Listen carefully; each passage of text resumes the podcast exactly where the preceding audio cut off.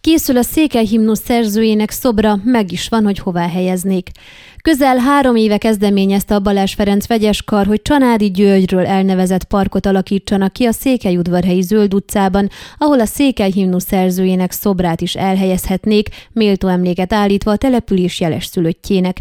Próbálkozásuk rövid távon elbukott, hiszen a környékbeli lakók a személyazonossági igazolványaik cseréjétől, illetve a majdani zajongóktól tartva aláírásgyűjtéssel gátolták meg azt. Ekkor nem volt mit tenni, el kellett fogadni a helyiek akaratát, emlékezett vissza Bíró Edith kóruselnök, a Szabad Emberek pártjának színeiben megválasztott önkormányzati képviselő. A kezdeményezők, akiknek törekvéseihez a történelmi vitézirend tagjai, a polos képviselők, az Erdélyi Magyar Nemzeti Tanács, a Székely Nemzeti Tanács és több civil szervezet is csatlakozott, végül beleegyeztek, hogy akkor csak egy utcát nevezzenek el a híres szerzőről, ami meg is történt a Széldombon.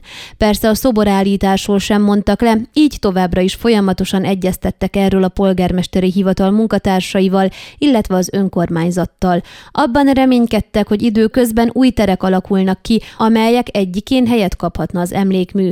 Amikor ez elhúzódni látszott, javaslatot tettek, a Házrezső Múzeum udvarán legyen kiállítva a melszobor.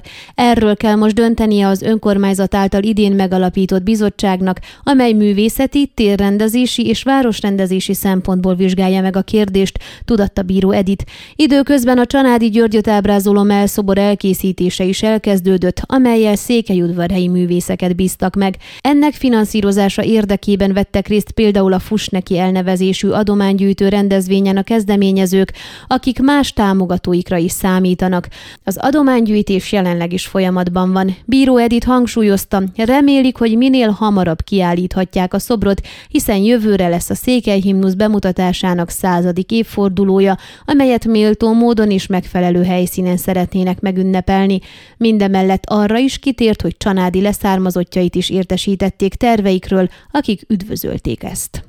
Ön a Székelyhon aktuális podcastjét hallgatta. Amennyiben nem akar lemaradni a régió életéről a jövőben sem, akkor iratkozzon fel a csatornára, vagy keresse podcast műsorainkat a székelyhon.pro portálon.